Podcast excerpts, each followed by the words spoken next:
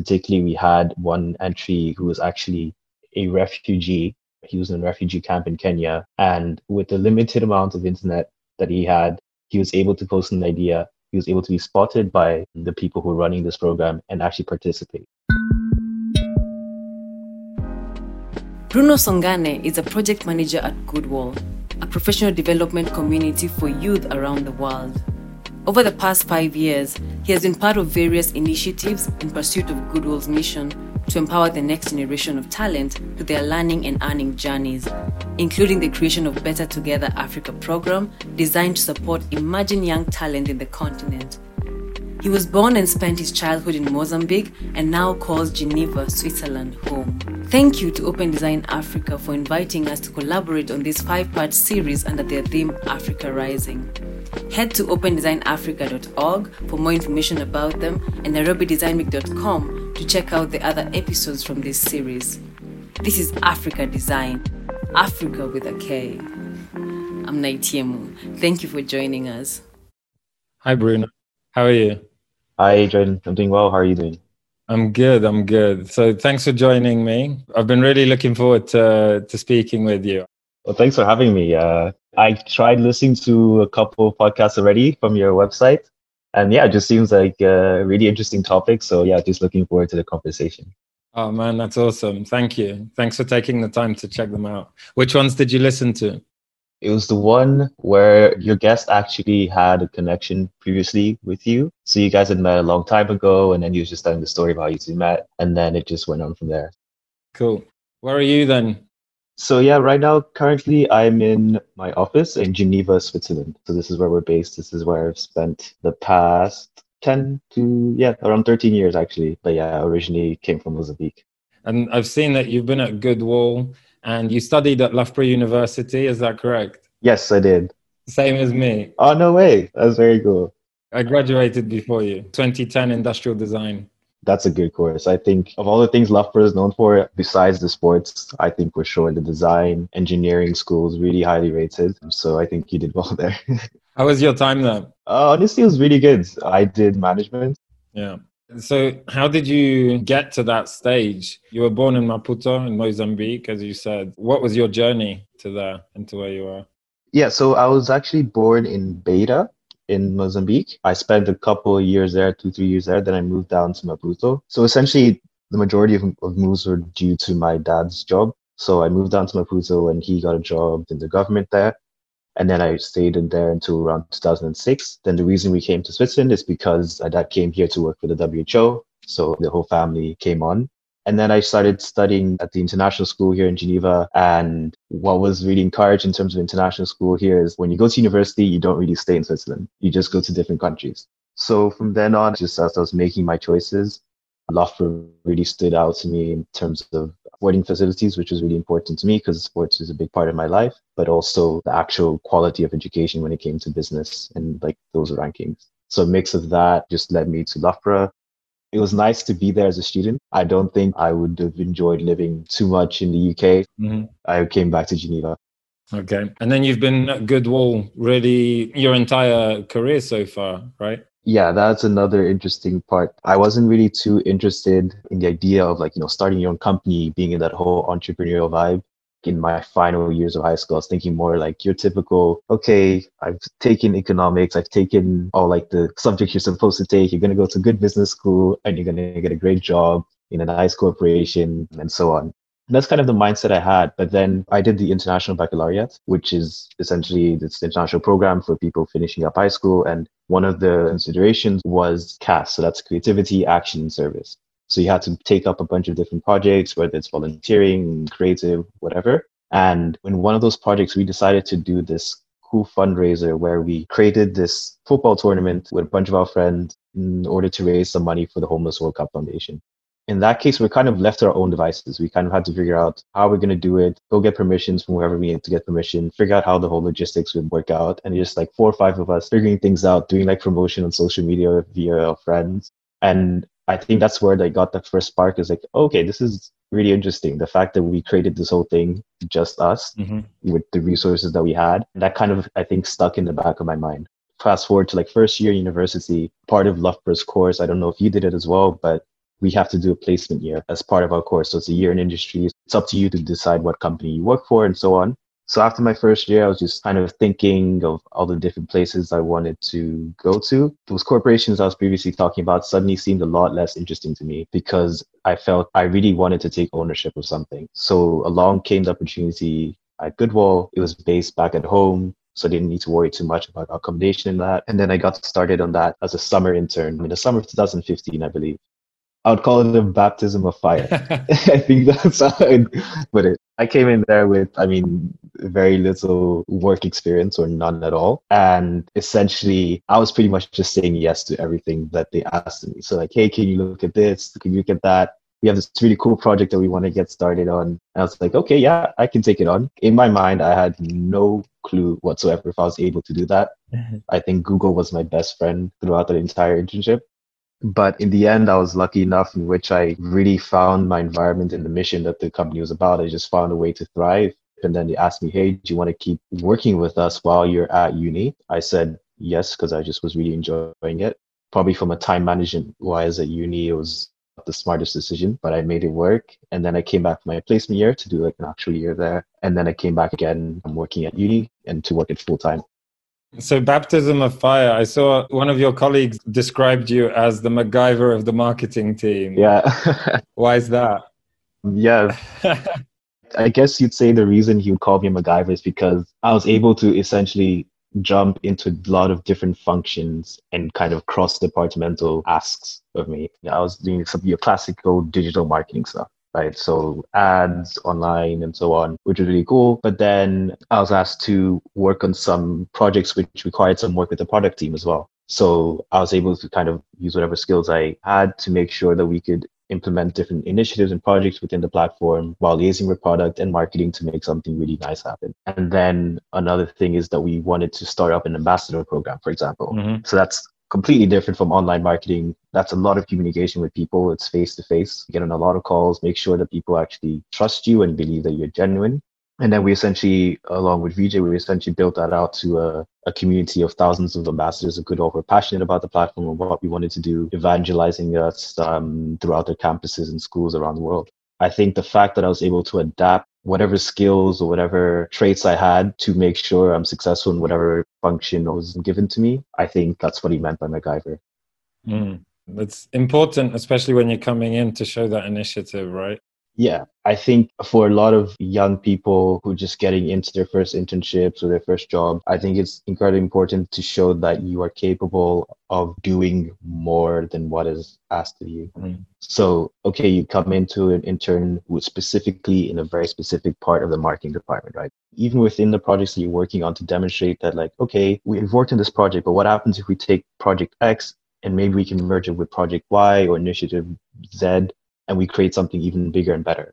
And I think that's what really makes you stand out in terms of how your managers or your superiors view you. And it can really help you get ahead in your career. Obviously, that depends if, as well, the company you choose, if they give that ability for you to take ownership and to really carry the projects in the way that you want to. Thanks for that. It's really good to just enjoy and explore and use the skills that you have, right? So sometimes an organization won't even realize that you have all these skills that could be contributing and if you put your own spin on things it could prove a lot of value. So you started talking about some of the projects you're working on or you've worked on at goodwall mm-hmm. so what's the range of things that you're working on there? Yeah, so currently we're working on a series of projects which are really related to ensuring that young people, let's say, given the tools or the platform to really showcase their abilities beyond their CV, beyond just their educational background, and really showcase to either their peers or to potential recruiters or companies that they are talented. Just because you might have not had the right grades that they're expected doesn't mean you don't have the skills necessary, mm. especially when it comes to things that are less replicable by automation, right? So talking about personal communication with your teammate, public speaking, all these different soft skills that are incredibly unique and actually very tough to become very good at. Mm. The more that they can display that, the better they can make themselves stand out. One major project that we actually recently wrapped up was called Better Together. And this program really came as a response to the wild mm-hmm. year that we had in 2020. So right as the COVID pandemic hit, a lot of internships, jobs, and just general opportunities for young people were either put on hold or completely canceled. And that is rough, especially when you really thought that, okay, this is my first thing, this is my first gig, it's really my time to shine. And then all of a sudden it's taken away from me. And at Goodwall, our mission is to really empower the next generation to take ownership of their futures and to really connect with each other and do things that leave a positive impact in society. So here we are in a place where we can't offer these kids jobs because they're not there. There's many things that we can't do, but we have to think, what can we do? Just us, I know we're like a, we're a startup. We don't have the amazing resources that the big Fortune 500 have, but what is it that we still can do? So we looked at the features um, that we had via our platform. So we're a mobile app company first. So we had like your profile where you can showcase what we call achievements, which is a form of content that you add to your profile, which is much more visual. So you can use video images along with the description, which essentially mark the milestones that you achieve throughout your learning and earning journey. We had a feed which was based off of interests, so where peers could connect based off of things they're passionate about. So climate activists from South Africa to Nigeria mm-hmm. to India connecting over a common goal. So we started looking at all these different features that we had. And we kind of came to the conclusion that okay, so we have companies on one end that are still looking to help youth.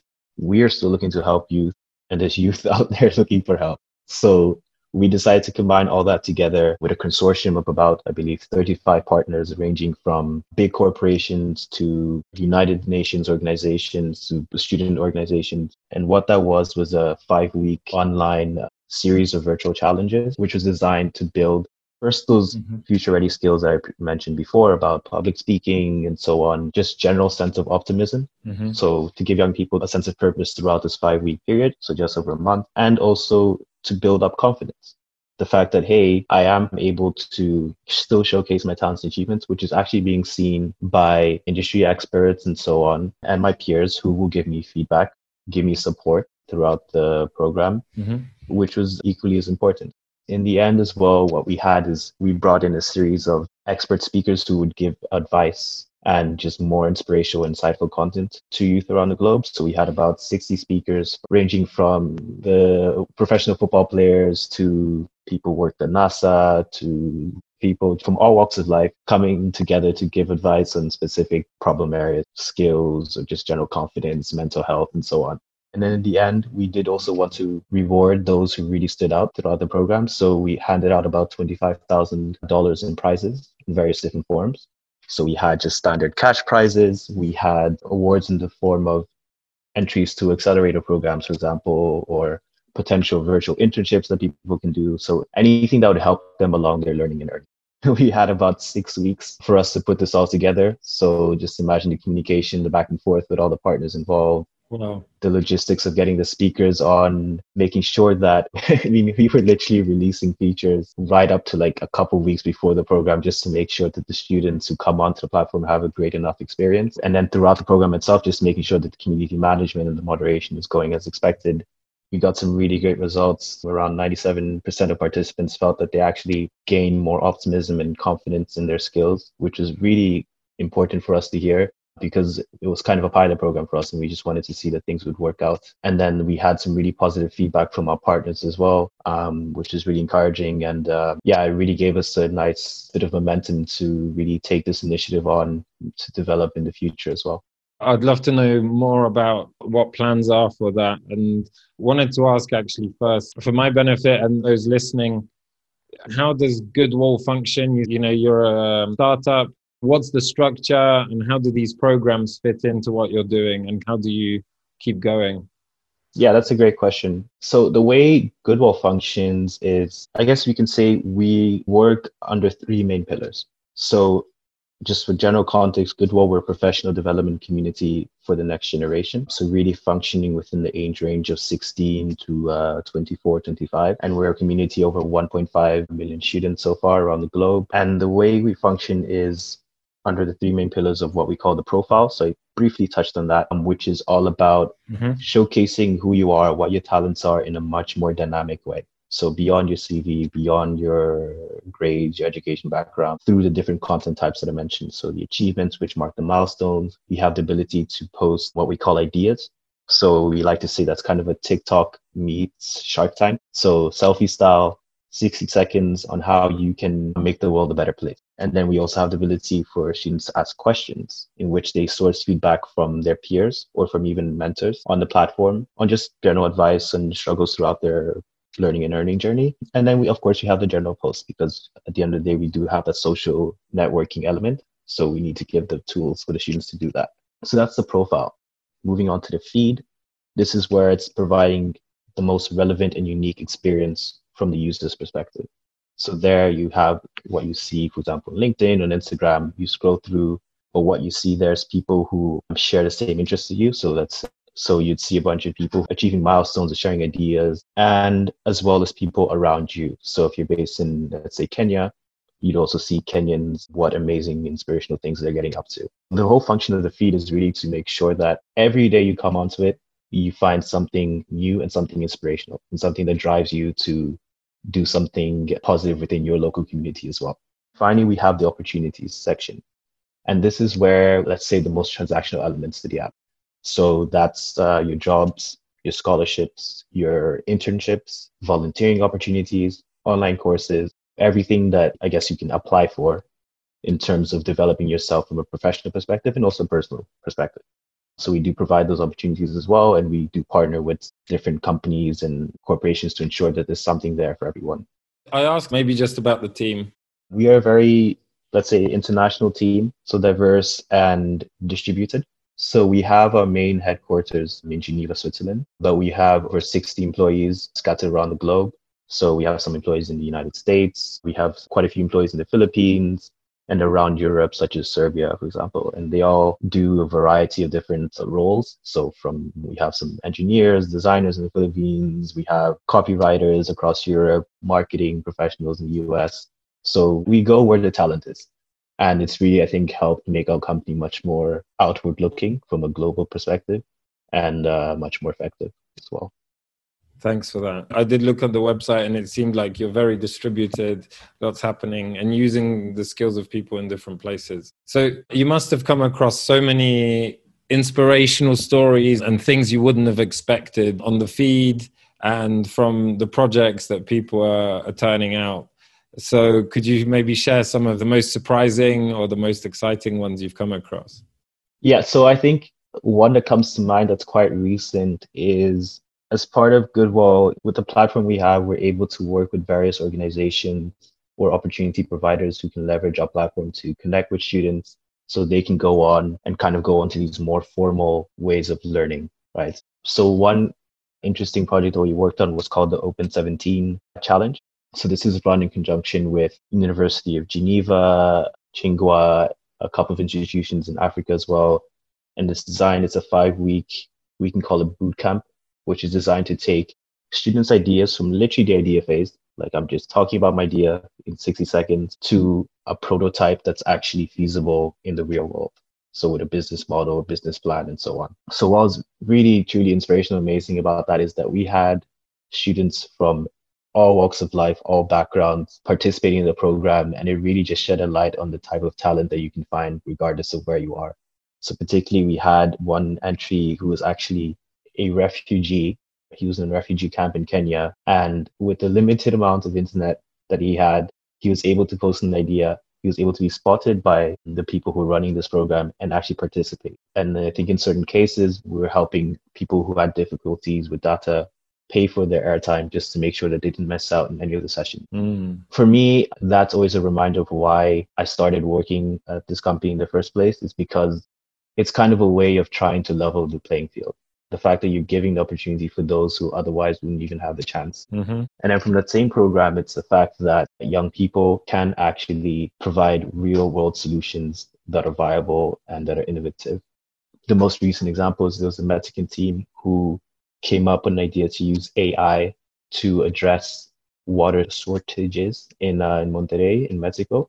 So they went through the program. They really refined their idea with the help of these experts and mentors, and which allowed them to actually and get funding from um, different corporations. And now they're really taking this thing to the next level. So it was just a group pitch, and now they're like starting up their company. They're really trying to go on and make something real. And I think that's also equally as important in terms of encouraging that entrepreneurial mindset um, among young people to have that idea that if I have the resources around me or some way to take my idea and make it real, it's actually possible. And I think this is becoming increasingly possible as uh, we become more technologically enabled. We just hope to see this trend continue as well.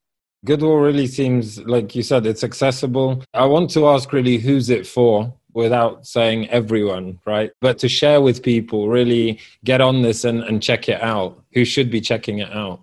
I mean, who should be checking out is anyone who wants to make themselves or the world a little bit better is welcome on Goodwall. Of course, we focus on that age demographic of 16 to 25 because that's what we define as the next generation who are just entering the workforce. So that's what we really try to provide that um, niche experience for. But I mean, if you still have that passion, that that desire to, you know, empower young people, if you're let's say an older person and just be inspired every day, I think it's a great place to be.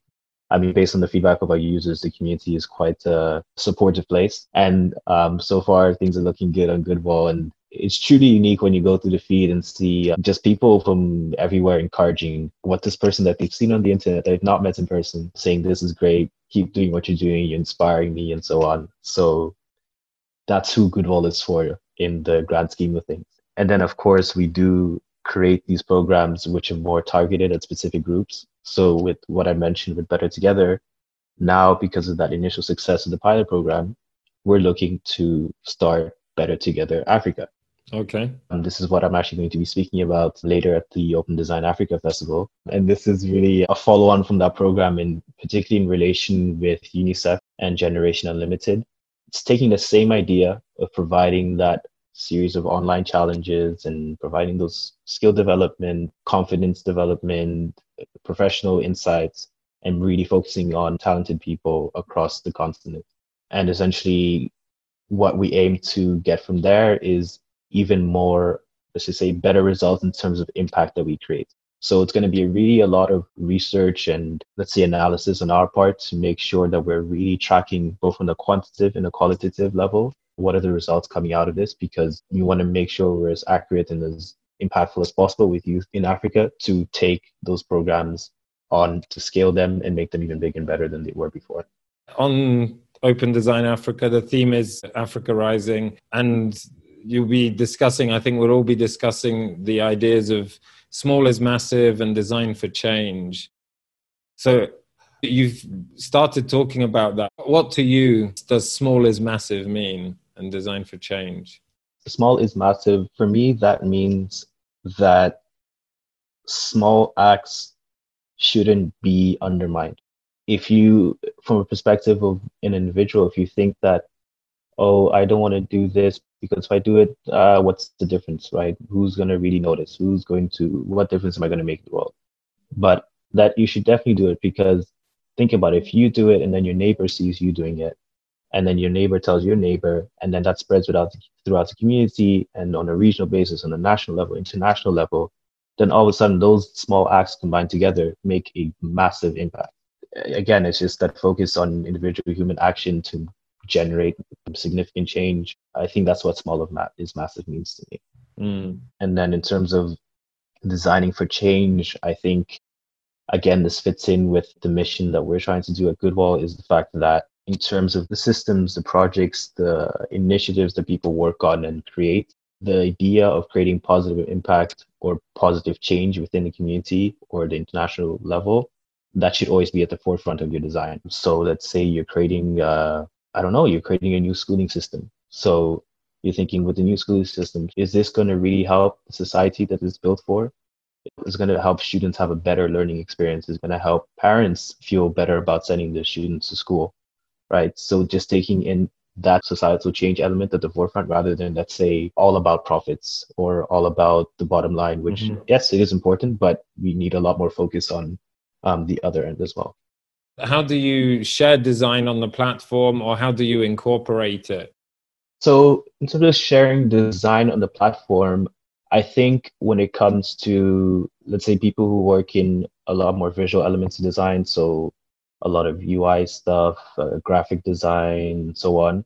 I think the platform is pretty conducive for users to share this because it's very much image visual first. So the first thing you see when you're scrolling through your feed, you're to see a beautiful design. You can say, wow, this is really cool. Who is this person? What are they working on? You can go in their profile and then you have their like their online portfolio ready to go built by Goodwall. You just scroll through there and then see more of your work. So I think from that perspective, designers or young designers can really get their work out there and it's really interesting to see from how they connect with their peers um, even beyond their initial borders, right? We've had designers who've connected from Japan, connected with someone in Mexico because they happen to share a particular interest in some design, some particular type of design, and they started working together and started creating really cool things from there. We call it one plus one equals three, as in similar things with similar end goals, but they don't really know that the other exists. When you bring them together, they create something that's a lot more effective or bigger than they thought it could be. It's been really interesting talking to the Open Design Africa, people who may not be considered designers in the traditional sense, but people who are really preaching design and using design and those methodologies and that mindset. So, have you got any thoughts on that? Maybe as someone who's been using design, you've got a de- uh, related degree, I guess, anyway. I don't consider myself a designer. I mean, in my title, I'm a project manager. I had a management background. But for sure, in terms of design thinking, I think I've developed that much more over the years. So as I was working, I worked quite closely with designers in terms of whether it's creating marketing campaigns or UX designers in terms of designing how people would actually go on and use the app. What steps would they take and analyzing that. And I think it's really cool for me to see the fact that I could take these elements and just apply it to so many different areas of work or, or business. With one thing that I learned with designers, at least in the feedback stage, is that you're given a project to like, okay, you want to revamp the app. You want to make the UI and the UX much better. What the designers did in that process is they went around, talked to different members of the team within the company to see what the thoughts were, what they thought Goodwall meant to them, what they thought users would care about using more. And then based on all that feedback, they went back and provided a project that took that into account and that was much more inclusive of everyone's thoughts and opinions, right? I really learned and appreciated that in the fact of when I was creating or suggesting different program structures. So if I wanted to, let's say, design a new ambassador program for XYZ, I definitely adopted that approach of like I needed to see who my stakeholders were, what their thoughts, what their priorities were, and how could I design something that fits all of that. Throughout my time, I've definitely taken on some design principles here and there just to see and applied it in my own way to the work that I do. Uh, that's really benefited me in terms of making me a much better colleague or much better teammate to work with. Have you got any tips for designers on how to work with non designers? I think it's important to understand who you're talking to. If you're talking to an engineer, like I'm talking someone who works, let's say, on the back end, and you're trying to explain design in the way you explain it to a marketer, then you're probably not going to have a great time. Mm-hmm. In the stereotypical way, engineers and marketers don't really view things in the same way, even if they have the same goals. So I think understanding nuance and understanding context is very important in terms of presenting your work. Because from a designer's perspective, they want to get the best, most constructive feedback possible. So if they're not presenting the work in a way that kind of fits the context of the person that they're presenting to, then the person won't have the ability to give the right feedback. They'll just say something like, ah, that doesn't make sense. That just doesn't help you. Right. Nice. What about vice versa? Non designers working with designers? Um, yeah. so, yeah, so like, so for people like me, similarly, take the time to really go through what the designer is presenting or like understand that this designer has put in probably a lot of work into it. It's probably their baby if someone provides a uh, design prompt, a design brief, don't look over it in five seconds or in five minutes and then leave your quick comments there because you're not giving the respect and you're not giving the time the designer put in to give you a proper feedback. Both parties are going to be left unhappy because on one side they don't understand your feedback, and your your other side you get the impression that they're not really listening to you, right? But if you take the time to sit down with the designer, actually go through the process and understand, then the process goes a lot better in my experience. That's really useful both ways. Have you come across kind of linking back to future careers as well? And you said that skills that are under threat, especially. Have you seen any careers that are just currently being created that have surprised you or interest you in a particular way? Yeah, interests me. I think it's the fact that, at least on the product side, you're suddenly getting the requests for these roles that are so specific, but that very little people have the skills for because it's just so new. Like when you're talking about AI engineers or specific areas of artificial intelligence or machine learning roles or big data roles, that rise of these type of roles has been really interesting for me because it's kind of, in a way, it's kind of setting things back to zero in terms of your experience, right? For example, if you take an engineer who has a ton of experience in something that's completely unrelated to artificial intelligence, and then you ask them, hey, can you take this on? It can be pretty tough. But if you had someone who's just coming into their first career or like been studying this in uh, university or college, depending on where you are, and that's artificial intelligence has been everything that they've been studying, then all of a sudden they might have a leg up. So I think having this kind of opportunity for people with different experience levels to suddenly take control of this role and really grow quickly because they're essentially one of the few who know how to do it properly. That's been really, um, really interesting for me to see. There's for sure there's much more roles in which this applies to, and I think it represents an amazing opportunity for young people in particular to take advantage of if they want to have this type of career path that enables them to really grow much faster than they thought they could and take ownership of something that's uh, really exciting in terms of developing product or developing an initiative and yourself as well.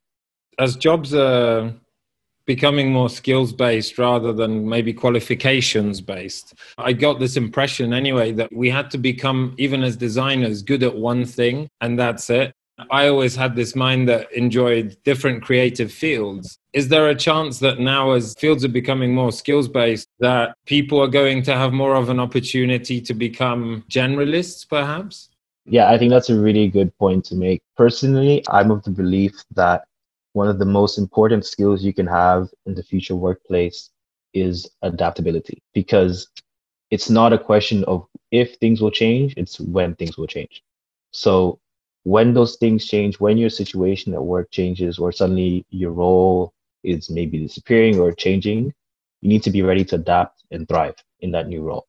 For me personally, that's something I've experienced in just five years of working in the same company. The fact that all of a sudden our product changed, that mean which means that we have different ways of organizing programs that we're running. Or suddenly I have to jump into another role, slightly different department, and I have to adapt all the time. I was constantly being adapting for the five years.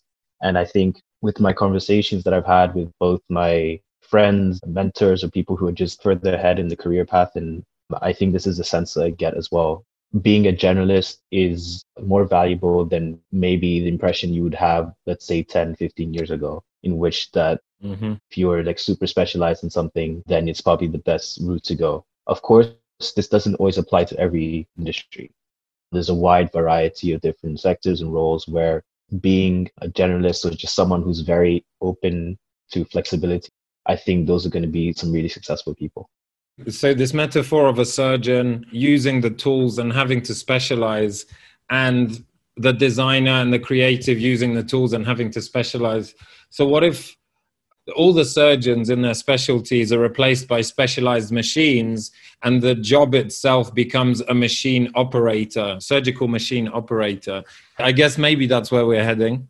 Yeah i understand what you're trying to say there. I, with like these super specialized tasks i think there are cases in which machines could take that over. Take the case of also accounting. I think there's there were cases where you have these specialized accountants for different functions but now it's being replaced by literally software or different types of automation. And all of a sudden that job is, well, gone. And then with the person who's lost the job, you ask yourself the question of, okay, what do you have left? What do you have left that's not mm-hmm. um, that a software or machine cannot replace? I think that just brings us back to the overall theme of having these future ready skills and what are the soft skills that you can focus on that you're good at that you can transfer to all the different workplaces and all the different industries that you can think of um, because that's that's going to be important. You've mentioned the World Health Organization a couple of times, and you mentioned that your dad worked there as well. So, the main question really was going back to your dad and his influence and his time at the WHO. But if you've got other thoughts on the WHO, I'd love to know as well. In terms of my dad at the WHO, he was particularly focused on the issue of maternal health, which is, um, of course, a very noble cause in terms of reducing the rates of maternal death, in terms of delivering babies and so on. So, my general thoughts on the WHO, I think it plays a vital role in global public health. So, in terms of the US withdrawing funding as of next year, it's going to be a big blow for all the different initiatives that are going on um, globally. I mean, just take this pandemic, there are there are countries who don't have the resources, who didn't have the capacities without the WHO to actually tackle this pandemic properly. You have people on the ground who are teaching, providing support in terms of maintaining public health. And I think the role it plays is incredibly important and it's very hard for one country or almost impossible for one country to do on their own for sure, like any other major organization or major international entity, it has its criticisms. But I think it's better to for its member nations to probably address these criticisms as part of the organization rather than uh, withdrawing. My parents, they were always involved in health and involved in public health as well. So just seeing them work in service of people who were struggling or ill or just less fortunate. I think that really inspired me and helped instill some important life values in terms of how I want to work and what and the things I want to do, right? In terms of um, the type of work or the type of company I work for. I was wondering because I know I owe a lot to the mentors physical, virtual, and it's something we talk about a lot on the show, uh, our mentors. And you, you've discussed them as well on Goodwall. What are the facilities for mentorship on Goodwall? The way we've done mentorship is via a couple of uh, different mediums. So one of the ways is one to many mentoring in kind of a short scale. So that's through, for example, the Better Together program, we had these speaker sessions, right? In which anyone could come and attend, ask a bunch of questions and get get some insights that they couldn't, you know, easily find on Google. And we've done this throughout the years. So we've done before some ex- longer exclusive Q&A sessions. So we brought in experts from different industries and then particularly targeted users within our community who have that particular interest. So we had someone who was uh, looking to provide a more sustainable way to make food, I believe. And then we had people who had those different interests. And then we said, hey, come on here and you can really learn something new that's relevant to your course or to your work or what just your passions. And that's what we've tried to do with our live Q&A sessions. I think this is something we don't do as much anymore, but maybe well, I personally hope we can bring it back in the future. And then we do also have cases of one to one mentoring. Right now, it's not something that's very formal within the app. If it's the case in which um, a mentor and a mentee happen to connect following a session, then of course they're free to have that one on one conversation via uh, via Goodwall because we have the chatting facilities and conversation features on the app to ensure that that happens. And of course, especially when it comes on a one to one mentoring level, we want to ensure that it's still a very safe experience, um, especially from the mentee side. As the MacGyver of the Goodwall marketing team, how are you bringing this to people? How have you got so many happy users beyond the experience? And how are you bringing, sharing the message and bringing it to people? We do it in a variety of ways. So, of course, we have a typical online, uh, let's call them online ads, creating some really compelling copy regarding what Goodwall is about, what the mission is about, why you should join. We're really working hard right now on our socials and our social account to make sure that we're presenting the face that matches the mission. But we also work with influencers too. We found that influencers can be much more effective in terms of getting to this generation particularly because they're the ones who have a much better connection to young people. When I say young people, it's I mean it's literally my generation. And then they just spread the word about Goodwall and uh, to their audience, and that's another form. And then we also have offline ways as well. right now, it's not the best time to do it, considering most people are stuck inside. Mm. But we have done various offline initiatives, which uh, are great for just getting to really have those one-on-one, face-to-face conversations with students, to talk to them about Goodwall, to kind of communicate the benefits that we have. For example, last year we had the Global Entrepreneurship Week here in Geneva, and we organized a on-site pitch event about again pitching an idea in 60 seconds to make the world a little better and that was just a really great way of a really fun way of getting people to you know talk about what problems they're facing what do they want to solve and it really helps us from a product perspective as well when we're talking face to face with these students to get those qualitative insights transmit them back to our team and make something that's even better for all users involved. These pitches the 60 second pitches i'm really interested from all those pitches that you've seen and you've helped to build have you got any general advice for those creating a 60 second pitch? Yeah so 60 seconds is a very short amount of time to present a whole idea that you think will make the world a better place. So I would focus on getting to the point of what your project is supposed to do in terms of who it helps, how it helps, and why it matters.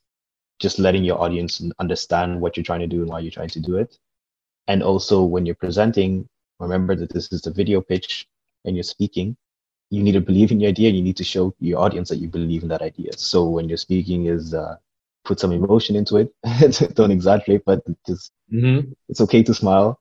Um, don't be too nervous. Just enjoy yourself.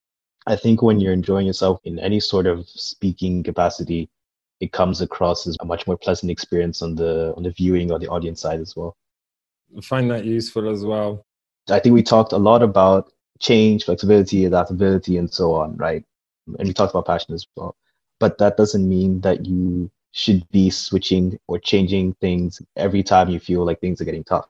From my personal experience, even that summer internship, and many times throughout my career so far, where I thought that maybe I'm not cut out for this, or maybe I messed up too one too many times, or this is not what I want to do. I want to change. But I think resilience and consistency is really important. If you're trying to achieve something that's truly significant in your life or something that you can be proud of, you definitely need to get through those tough moments.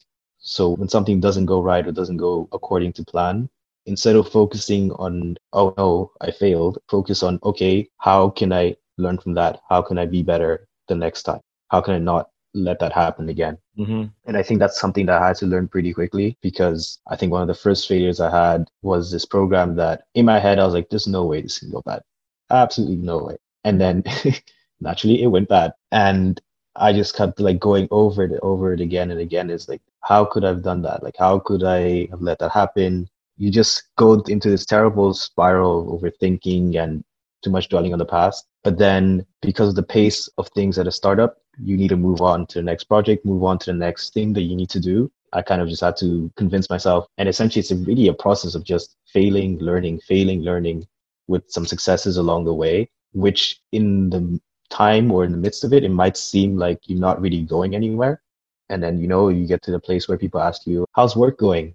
or how are things going? And you're like, you know, same old, right? And if you say, I want to focus on the same old, that's what I talk about when it's consistency. Because when you keep doing that over and over again, eventually you're going to get to those big wins where, like, um, mm-hmm. oh, you finally get to that goal that you wanted to reach or that milestone. And then when you look back on all the work and the failures that went into that, that's where the resilience and the consistency comes in. I think that would be a really nice piece of advice that I wish I'd gotten when I first started on my career.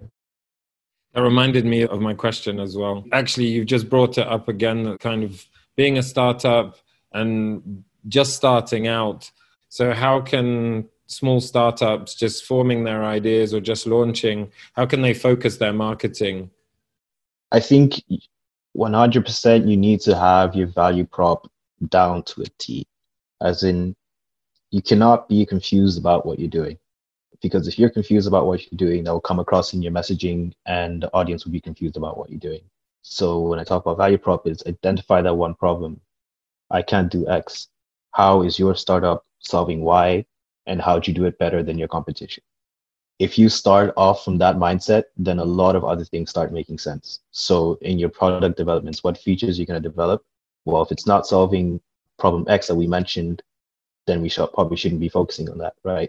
So it gives you that kind of uh, clarity of mind in terms of pursuing product development, pursuing your marketing messages, pursuing your business development in terms of what you're trying to do there. Um, and I think it really is the foundation of a lot of of some really strong marketing.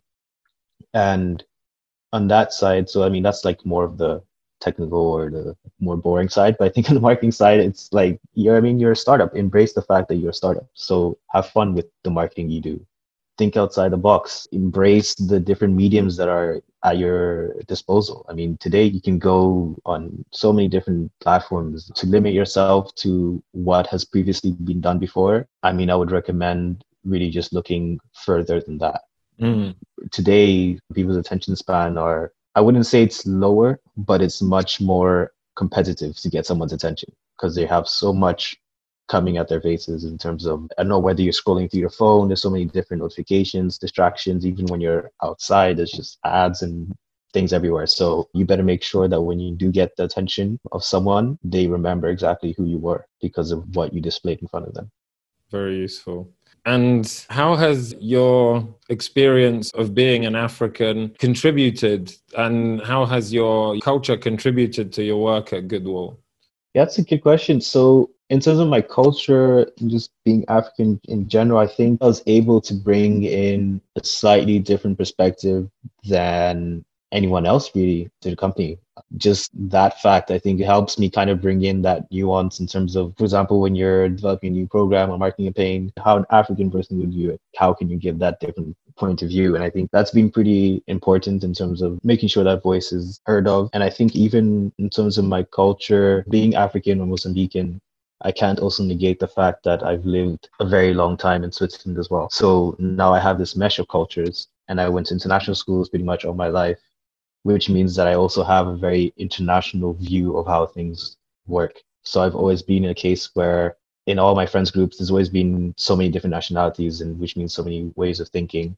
So whenever I've approached anything at work, I've always kind of had that viewpoint of that I'm not only producing something for myself, I'm producing something for other people who don't quite think like me or don't quite view things the way I do. And I think that's incredibly important when you're building a community um, which is meant to be global. Mm-hmm. Would you consider yourself a third culture kid?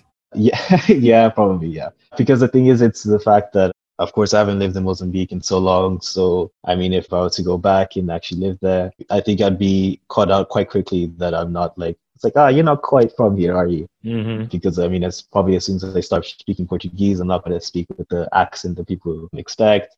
Same thing here in Switzerland. Obviously, being a black man in Switzerland doesn't lend well to people expecting me to be Swiss either. Kind of stuck between these 2 mm-hmm. cultures or two traditions, so to speak. I enjoy kind of just being kind of fluid and experiencing other people's cultures and just, you know, embracing and absorbing everything. Thank you.